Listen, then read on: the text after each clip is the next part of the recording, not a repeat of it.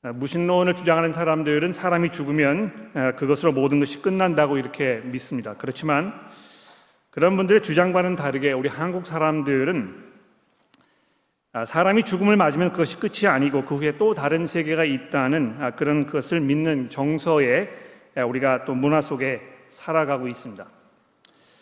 여러분 뭐 그 제사 문화를 생각해 보십시오. 조상님들의 혼이 그 자리에 나타나서 그 차려놓은 음식을 뭐 실제로 잡수시는지 그걸 믿고 계시는지 아니면 그저 돌아가신 분들을 그리고 아, 그분에 대한 예를 갖추기 위해서 아, 그렇게 행사로 하는 것인지 뭐 일일이 확인해 보지 않았기 때문에 말씀을 드릴 수는 없겠습니다만 아, 이 돌아가신 조상들에 대한 예우를 지키는 것이 어떤 그 자신의 삶의 문제와 굉장히 밀접한 연관이 있다고 믿는 이런 것이 분명한 것입니다. 돌아가신 분들이 아직도 어떤 영향력을 행사할 수 있다고 믿는 이런 풍습 속에서 이 육체의 삶이 끝이 아니고 아, 그 후에 무엇인가 있다는 이런 깊은 정서가 우리 삶 속에 뿌리내리고 있다는 것이죠. 그러니까 이런 현상이 그 삶 속에서 일상 생활에서도 또 우리가 사용하는 언어 속에서도 아, 매우 쉽게 발견됩니다. 여러분 그 누가 돌아가시면 우리 이제 흔히 하는 그 이야기가 있지 않습니까? 유가 족들에게 이 위로를 건네주기 위해서 우리가 보통 이제 고인의 명복을 빈다 이제 이렇게 말하는데요. 여러분 여기 명복이라는 말이 무슨 말인지 아십니까? 아, 저승에서 누리는 복이라는 그런 말입니다. 그렇죠? 그러니까 이 표현 속에도 육체의 죽음 이후에 사후 세계가 있다는 것을 믿는 믿음이 담겨 있다는 것인데 굉장히 불교적인 그런 표현이기 때문에 우리 믿는 사람들에게는 아, 별로 적합하지 않은 아, 그런 표현이라고 생각합니다.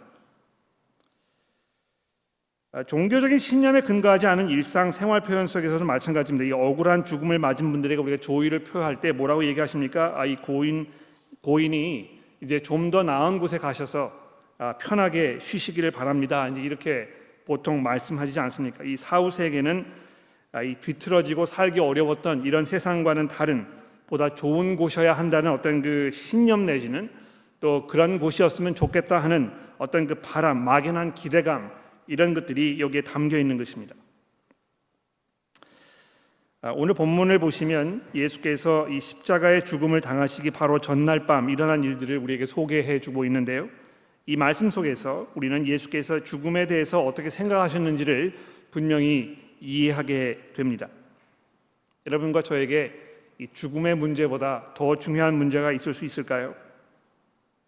예수께서 과연 이 죽음에 대하여 어떤 생각을 가지고 계셨는지 어떤 시각으로 바라보셨는지 돌아보면서 아, 우리의 삶 속에 하나님께서 무엇을 말씀하려고 계시는 것인지 우리 함께 생각해 보도록 합시다. 아, 제자들과 함께 6월절 만찬을 나누신 예수께서 그들을 데리고 이 겟세마네라는 곳으로 가셨다고 36절이 이제 시작이 되고 있습니다. 물론 마태가 이제 그 표현을 쓰지는 않았습니다만 요한복음 18장 1절에 보시면 이 겟세마네라 하는 이 곳은 예루살렘 동쪽 감남산 근처인 이 기드론 골짜기 건너편에 위치한 작은 동산이었다 이렇게 아, 얘기하면서 예수께서 아주 자주 아, 제자들과 함께 여기를 다니어 가셨다 이렇게 요한이 우리에게 소개를 해주고 있습니다. 그러니까 예수께서 죽음을 당하시기 전에 십자가의 길을 갈 것인가 말 것인가의 문제를 두고 이 유혹을 뿌리치시기 위해서 아, 피땀을 흘리면서 기도하셨던 곳이 동산이었다 하는 이 사실 우리가 주목할 필요가 있을 것 같아요. 그렇지 않습니까? 물론 예수께서 유혹을 당하셨던 적이 한두 번이 아니었습니다. 예수께서 공생활을 시작하시기 전에 광야에서 40일 동안 금식하시면서 사탄에게 시험을 받으셨다고 마태가 4장에서 설명하고 있지 않습니까? 또 광야에서 빵 다섯 개와 생선 두 마리로 5천 명을 먹이셨을 때에도 아, 그 기적을 보고 흥분했던 그런 군중이 그 자리에서 예수님을 왕으로 삼으려는 움직임을 예수께서 간파하셨는데 그때 그 유혹을 뿌리치시고 십자가의 길을 걸어가시기로 마음을 먹으시면서 거기에서 어, 도망치듯이 아, 빠져나오셨던 것입니다.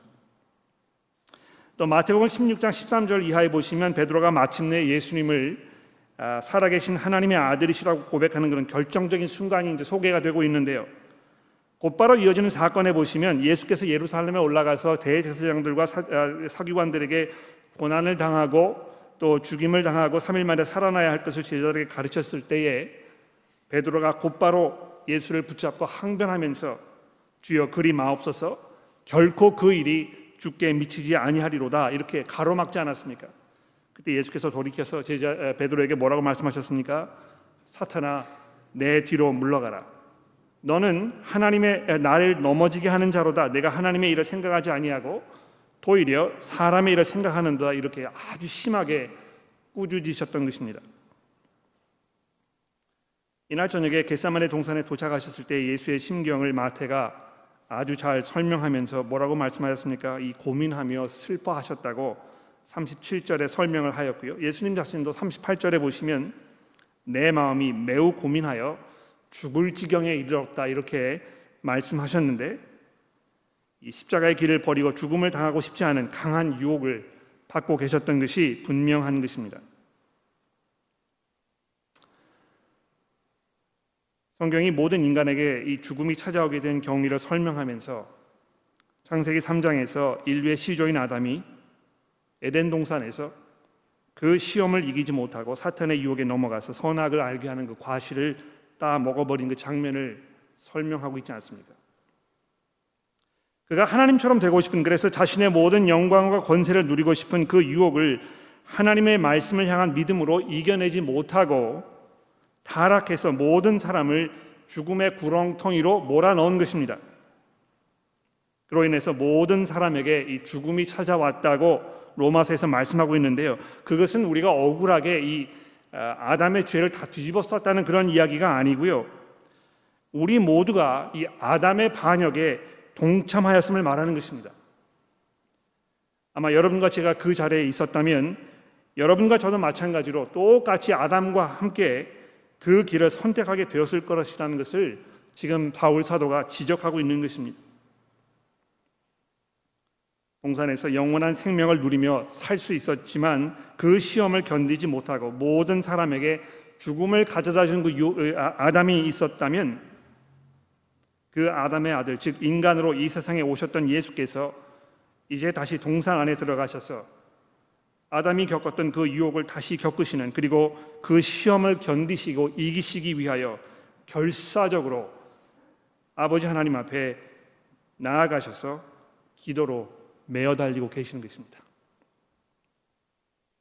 예수께서 이 절체절명의 순간에 한 발자국도 물러서지 아니하시고 자기를 보내신 그 아버지의 거룩하신 뜻에 자기 자신을 맡기심으로써 그를 의지하는 모든 이들에게 새 생명을 가져다 주시는 그 기회가 이제 주어지게 된 것이죠.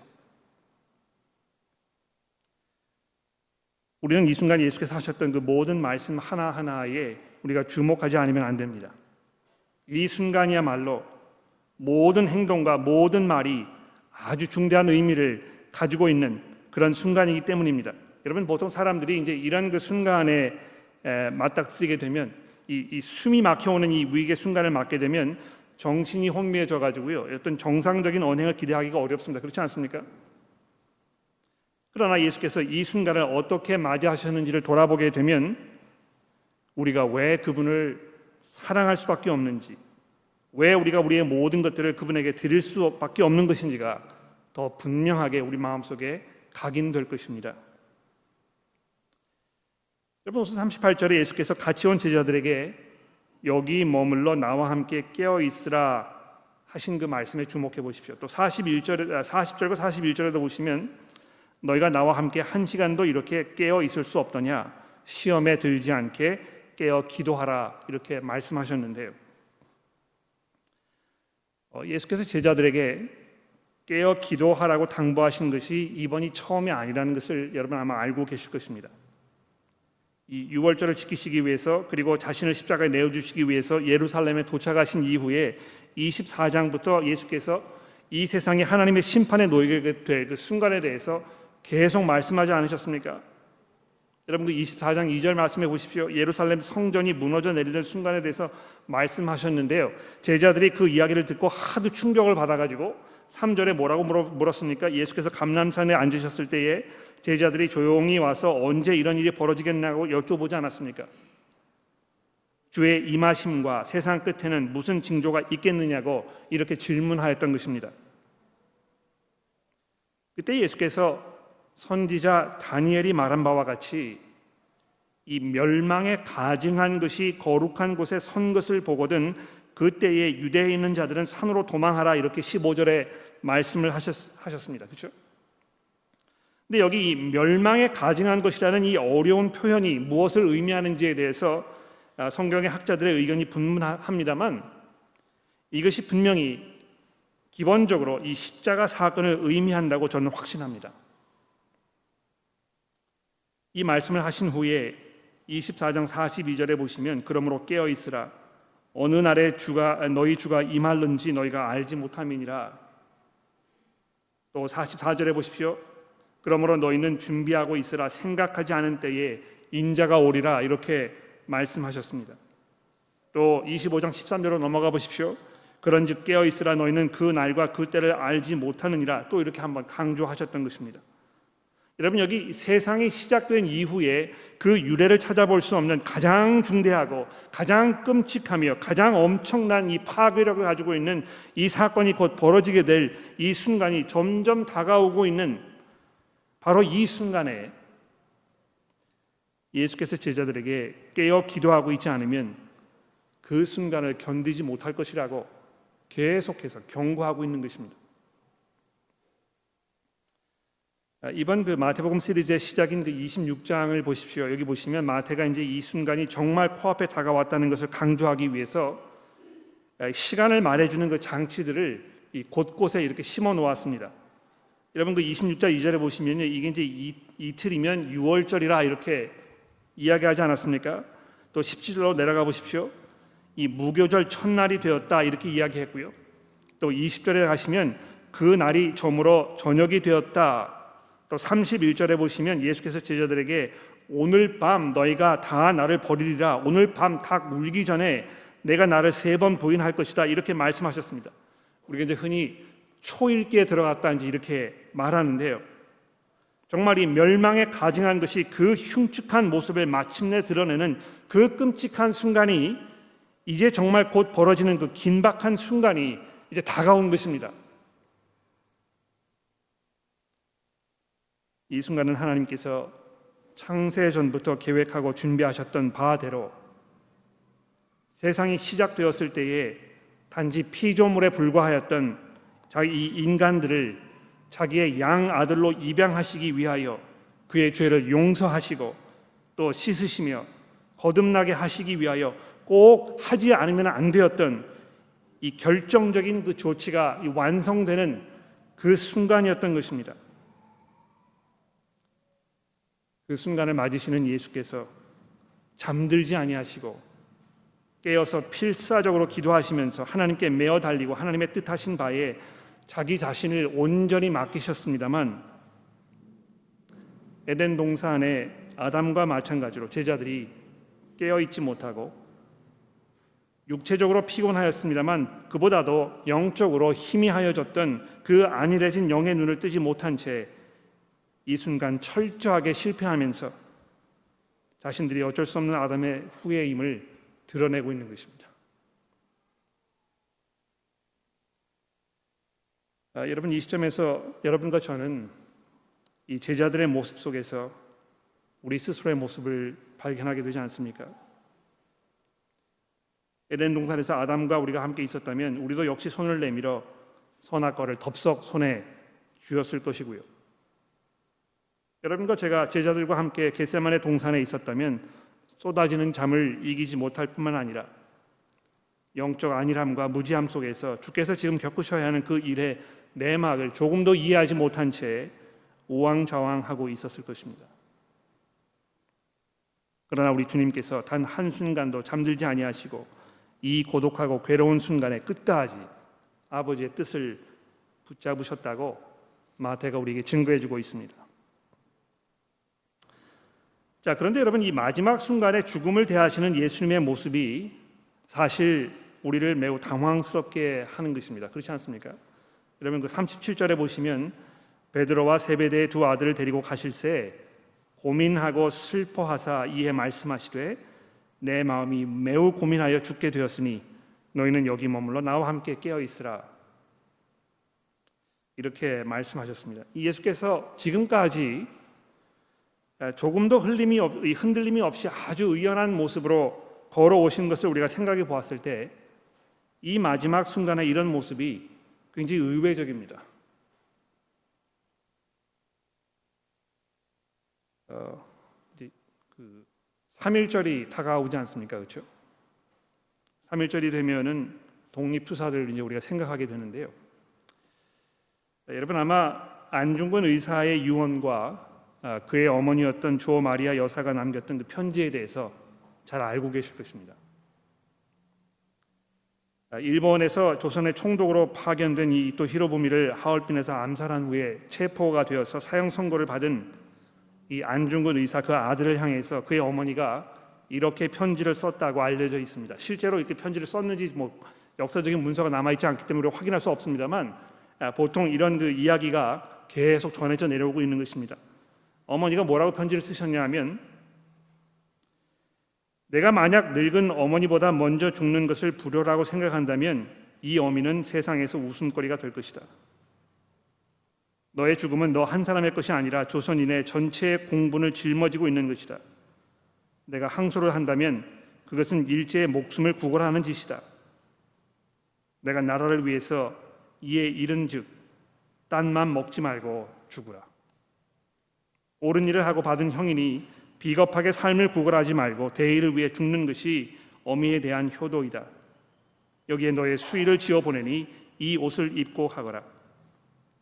다음 세상에는 반드시 선량한 천부의 아들이 되어 세상에 나오거라. 이런 편지를 받은 안중근 의사가 다음과 같은 유언을 남겼다고 합니다. 내가 죽은 뒤에 나의 뼈를 하얼빈 공원 곁에 묻어 두었다가 우리의 국헌이 회복되거든 조국으로 반장해다오. 나는 천국에 가서도 또한 마땅히 우리나라의 회복을 위하여 힘쓸 것이다.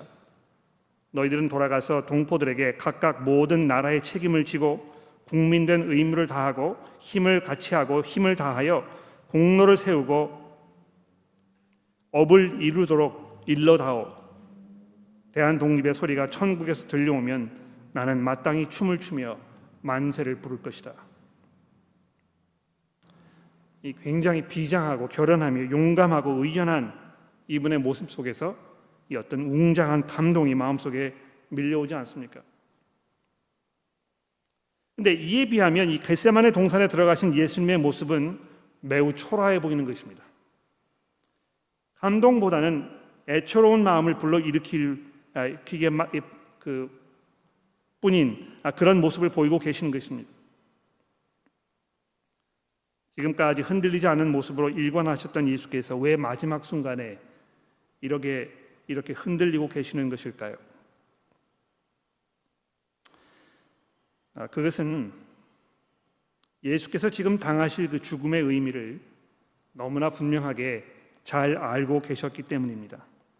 이 죽음이 죄인들을 향한 하나님의 이 진노의 심판임을 알고 계셨던 것입니다. 그리고 그 죽음 후에는 모든 것이 다 소멸되어서 사라져 버리는 것이 아니고 하나님과의 영원한 단절이며 하나님께 속한 모든 아름답고 좋은 것들을 더 이상 기대할 수 없는 그런 절망의 상태로 영원히 남아 있는 것을 예수께서 알고 계셨던 것입니다. 예수께서 이미 마태복음 앞부분에서 하나님의 진노의 심판에 놓이는 것에 대해서 말씀하시면서 어두운 가운데 쫓겨나 영혼이 슬피 울면서 이를 가는 고통 중에 있을 것이라고 이렇게 말씀하셨는데요. 아, 바울 사도가 예수께서 세상에 오시기 전까지 아, 이 세상에 존재하였던 모든 인간들의 죄악을 하나님께서 참고 참으시면서 그거를 다 쌓아두셨다가 그 아들이 이것을 홀로 감당하게 하셨다고 로마에 로마서에서 말씀하고 있습니다. 앞서간 모든 인간들의 죄뿐만이 아니고 그 후에 마지막 심판 날 직전까지 존재할 모든 인간들의 죄마저도 하나님께서 죄다 긁어 모으셔서 그 아들의 어깨에 짊어 지으신 것입니다. 이 얼마나 감당하기 어려운 그런 무거운 짐이었을까요? 흔히 사람들이 하나님께서는 죄는 미워하시지만 사람은 사랑하신다 이렇게 말합니다. 물론 하나님께서 이처럼 세상을 사랑하사 독생자를 주셨으니 이렇게 이제 요한복음 3장이 말씀하고 있습니다만 하나님의 사랑은 사랑할 가치가 없는 원수를 사랑하는 것입니다. 그렇죠? 예수께서 이 순간 이토록 공포와 두려움에 떨고 계셨던 그 이유는 이 모든 죄인을 향하신 그 하나님의 진노를 홀로 다 뒤집어 쓰셔야 했기 때문이었던 것입니다. 하나님께서 자기에게 등을 돌리시며 영원부터 영원까지 완전함 속에서 서로를 사랑하던 그 관계를 외면하시면서 그 관계가 깨어지면서 예수께서 십자가에 못 박히셨을 때 나의 하나님이여 나의 하나님이여 어찌하여 나를 버리셨나이까 이렇게 절규하지 않으셨습니까? 버림을 받아보신 적이 있습니까, 여러분? 내가 사랑하는 사람으로부터 버림을 받고 관계가 깨어져서 더 이상 그 사람과 함께 할 수 없는 그런 지경에 가보신 적이 있습니까? 모든 신뢰가 깨어지고 내가 더 이상 그 사람 앞에 설 수가 없고 그 사람의 얼굴을 바라볼 수가 없는 이런 절망적인 상황 속에 들어가 보신 적이 있습니까? 하나님의 진노는 죄를 향한 것이 아니고 그 죄를 지은 인간을 향한 것입니다. 하나님의 심판은 정말 무서운 것입니다. 히브리서 10장 31절에 뭐라고 이야기하였습니까? 살아계신 하나님의 손에 빠져 들어가는 것이 무서울진저. 그 사실을 누구보다 더 잘 알고 계셨던 예수의 이 모습 속에서 하나님의 그 심판에 대한 두려움이 우리 마음 속에 분명히 각인되어야 할 것입니다. 여러분 하나님의 그 사랑과 은혜가 얼마나 놀랍고 큰 사랑인 사랑이요 은혜인지는 그분의 그 진노가 얼마나 무서운 것인지를 이해하지 못하면 충분히 깨닫기 어렵습니다. 그렇죠? 하나님의 사랑을 값싼 사랑으로 쉽게 하는 사랑으로 치부해 버리는 이 무례함을 범하지 않으려면 이 겟세만의 동산에서 기도하셨던 이 예수님의 모습을 생각해 보십시오. 죄를 짓고 죄에 찌들어 사는 것을 마음 아파하고 괴로워하지 않으면서 하나님의 용서는 마치 당연한 것인 것처럼 하나님이 뭐 별수 없이 나를 용서하셔야지 나를 용서하지 않으시면 어쩌시겠어 뭐 이런 식으로 가볍게 살고 계신다면 하나님의 심판을 감당하시면서 그 마음에 고민되고 큰 슬픔 속에 빠지셨던 이 예수의 모습을 기억해 보십시오. 예수께서 기도하셨던 그 자, 기도 자체 속에서는 우리가 무엇을 배우게 되는 것입니까? 39절 보십시오. 내 아버지여 만일 할만하시거든 이 잔을 내게서 지나가게 하옵소서. 그러나 나의 원대로 마시옵고 아버지의 원대로 하옵소서. 또 42절 말씀해 보십시오. 내 아버지여 만일 내가 마시지 않고는 이 잔이 내게서 지나갈 수 없거든 아버지의 원대로 되기를 원하나이다. 이렇게 기도하셨는데요. 여기 이제 예수께서 말씀하시는 이 잔이라는 이 표현 이것은 아, 구약 성경에서 하나님의 심판에 대하여 말씀할 때 자주 사용되었던 그 표현입니다. 여러분 이 기도 속에서 우리가 뭘 배우게 되는 것입니까? 어, 우선 어떻게 하나님께서 아버지로서 이러실 수 있을까? 이 아들의 간곡한 애원을 들어주시는 아, 주지 않는 그 아버지를 우리가 선한 아버지로 여길 수 있겠는가? 뭐 이런 질문이 아마 생길 수 있을 것 같아요. 여러분들 그런 질문을 혹시 받아보신 적이 있는, 지 모르겠는데요. 여러분 그 산상수훈에서 기도에 대해서 말씀하시면서 예수께서 뭐라고 말씀하시는지 기억나십니까? 그 7장에 보시면 9절에 이렇게 얘기하셨습니다. 너희 중에 누가 아들이 떡을 달라고 하는데 돌을 주며 생선을 달라고 하는데 뱀을 줄 사람이 있겠느냐? 너희가 악한 자라도 좋은 것으로 자식에게 줄줄 알거든 하물며 하늘에 계신 너희 아버지께서 구하는 자에게 좋은 것으로 주시지 않겠느냐? 아, 예수께서 이렇게 말씀을 하셨는데요. 그 좋으신 아버지께서 어떻게 그 사랑하는 아들의 간구를 외면하신단 말인가? 그러나 여러분 이 질문은 아, 예수님의 마음에 대한 오해로부터 오는 질문입니다. 그렇죠? 아들은 정말 하기 싫었지만 아버지의 이 무리한 요구를 어쩔 수 없어서 따라갔어야만 하는 그래서 예수께서 자기 자신의 의지와는 상관없이 모든 것을 뒤집어 쓰신 채 억울하게 희생을 당하신 그런 분 정도로 생각하면 아마 이런 질문을 하게 될 것입니다. 그러나 예수께서는 아버지 하나님을 아들의 소원을 외면할 수밖에 없는 지경으로 몰고 가지 않으셨던 것입니다. 그렇죠? 내 뜻대로 마옵시고 아버지의 뜻대로 되기를 원하나이다. 아버지의 뜻하신 바에 온전히 자기 자신을 맡기며 순종하신 것입니다. 자기의 안락과 자기의 평안 이것보다 우리를 더더욱 귀하게 여기셨고 죄인들을 구하시려는 아버지의 뜻을 더 중요하게 여기셨던 것입니다.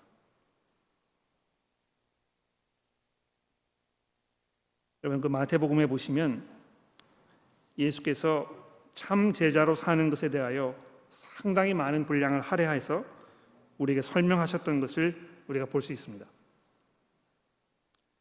예수의 참 제자로 사는 것은 입만 살아있는 상태로 사는 것이 아니고 마음과 뜻과 힘과 정성을 다하여 하나님을 사랑하며 하나님 아버지의 뜻하신 바에 온전히 헌신되어 있는 것이라고 예수께서 우리에게 여러 번 말씀하셨습니다.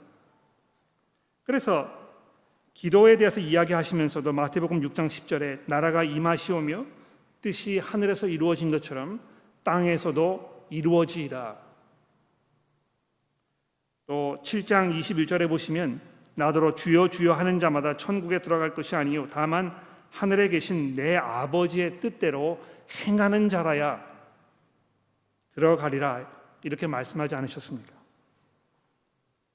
또 12장 50절에 보십시오. 누구든지 하늘에 계신 내 아버지의 뜻대로 행하는 자가 내 형제요, 내 자매요, 내 어머니라. 이렇게 가르치셨던 예수께서 이제 스스로 아버지의 뜻대로 사는 것이 어떤 것인지를 몸소 우리에게 보여주고 계십니다. 내 뜻대로 살지 아니하고 하나님의 뜻대로 사는 것은 때로 엄청난 수고와 희생을 또 수고를 감수해야 하는 것입니다. 어, 하나님께서 늘 우리의 육체적 평안과 병, 이 번영만을 원하실 것이라고 단정을 내어버리고 나서 약간의 수고와 희생이 요구되는 상황이 닥치기만 하면 아, 이것이 결코 하나님의 뜻일 리가 없다고 발버둥을 치면서 투털거리고 또 불평과 원망을 쏟아내는 것이 아니고요. 일시적인 희생과 대가를 기쁘게 받아들이며 그 후에 반드시 하나님께서 순종하는 이에게 축복하실 것을 기다리며 믿음으로 고백하는 삶을 사는 것입니다.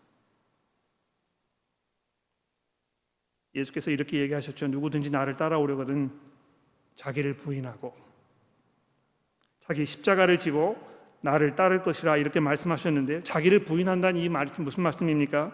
이제 내가 내 삶의 주권자도 아니고 내 주인도 아니며 내 삶의 결정권을 그리스도께 넘겨드리며 그 삶의 그 마지막에 예수 그리스도의 영광에 동참할 것임을 소망하며 살아가는 것을 말하는 것입니다. 여러분 이 본문의 42절 말씀을 다시 살펴보십시오. 내 아버지여 만일 내가 마시지 않고는 이 잔이 내게서 지나갈 수 없거든. 이 방법 외에는 죄인들을 용서할 길이 없었던 것입니다. 우리의 이 도덕적, 종교적 행위와 노력과 수고가 우리의 죄를 만회할 수 있는 길을 열어줄 수 있었다면 왜 하나님께서 그 사랑하는 아들에게 이 무거운 짐을 지게 하셨겠습니까?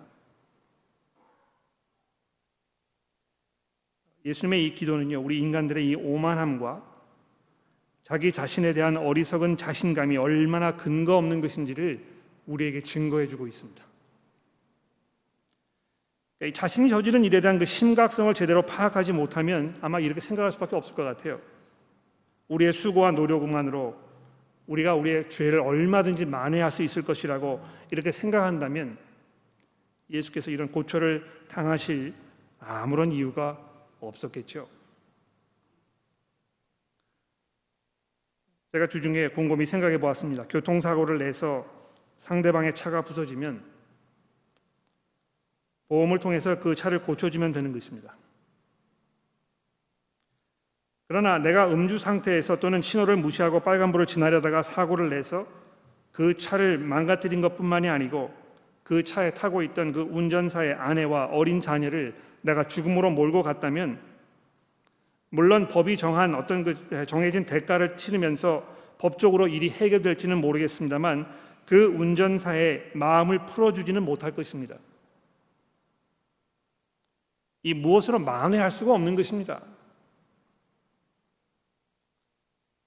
사고를 저지른 사람도 역시 형량을 채우고 사회에 다시 복귀하였을 때 평생 마음에 빚을 지고 살지 않겠습니까? 감옥에 가든지 뭐 이 벌금을 내든지 뭘 하든지 간에 결국에는 문제가 해결된 것이 아닌 것입니다. 우리 인간적인 방법으로는요 전혀 해결할 수 없는 이 관계에 깨진 이 상황을 무엇으로 만회할 것인가 그러나 예수께서 우리의 죄를 담당하시기 위하여 죄값을 치르시고 우리에게 용서를 가져다 주셨을 때 성경이 우리에게 뭘 약속하고 있습니까? 우리의 양심이 깨끗하여져서 무엇보다도 하나님의 은혜의 보좌 앞에 우리가 담대하게 나아가게 되었다고 선언하고 있으니 그리스도께서 겪으신 이 고통과 슬픔이 얼마나 귀하고 귀한 것입니까? 마지막으로 드릴 포인트는요. 41절에 아, 있는 이 시험에 들지 않게 깨어 기도하라 마음에는 원이로 돼 육신은 약하도다 하는 이 말씀입니다. 아, 이 말씀 속에 제자들을 향한 예수님의 마음이 다각적으로 담겨 있다고 생각합니다. 아담이 에덴 동산에서 실패하였듯이 제자들도 이 시련의 시기를 견디지 못하고 모두 넘어질 것을 예수께서 분명히 알고 계셨습니다. 이 십자가의 길은 오직 자기 자신 혼자서 감당하셔야 하는 것임도 알고 계셨습니다. 그들의 그 자신만만한 장담에도 불구하고 이제 곧 그들 모두가 도망쳐 버릴 것임도 인지하고 계셨지만 예수께서 그들을 포기하지 아니하시고 그들의 연약함마저 품에 안으시면서 여러분 그 지난주에 말씀에서 살펴보았듯이 예수께서 뭐라고 약속하셨습니까? 내가 부활한 후에 너희들보다 먼저 갈릴리로 가서 너희를 기다릴 것이다. 실망과 공포와 좌절과 슬픔으로 무너져 내린 그들을 예수께서 맞으시면서 그들을 회복시키시고 이 연약하고 보잘것없는 이들을 통해서 자신의 복음을 온 세상에 전하시기로 이미 예수께서 마음을 먹지 않으셨습니까? 질 그릇과 같은 우리를 도구로 들어 사용하셔서 하나님의 영광과 그 은혜가 이 땅에 증거되게 하셨으니 사랑하는 교우 여러분, 우리가 참 성왕으로 담대하게 주의 뜻을 구하며 살기로 오늘 다짐하게 되기를 간절히 기도합니다. 기도하겠습니다.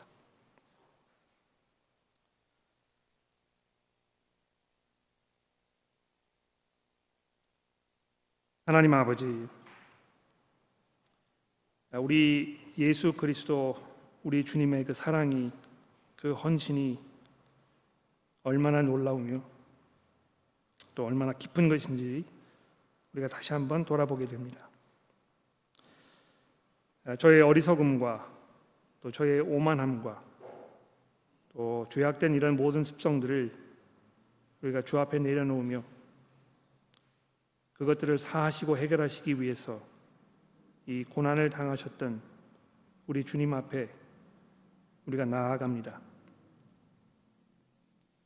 저희를 사랑하신 그 사랑으로 저희들 품어주시고 거듭나게 하셔서 하나님의 백성으로 살게 하셨으니 하나님의 저희가 그 하나님의 은혜 가운데에서 소망 중에 살게 하시고 용기 있게 살게 하시고 결단하며 헌신하며 살아가도록 우리 모두를 인도하여 주옵소서. 하나님 저희는 연약하여 넘어지며 저희의 힘으로는 도저히 아, 이 모든 것들을 감당할 수 없음을 고백하오니 우리의 대장 되신 예수께서 친히 앞장서셔서 우리를 이끌어 주시고 아, 우리의 방패가 되어 주시며 우리의 힘의 원천이 되어 주셔서 아, 주께서 이 세상에 다시 임하시는 그때에 우리가 기쁨으로 주를 맞으며 감사함으로 그 앞에 나가서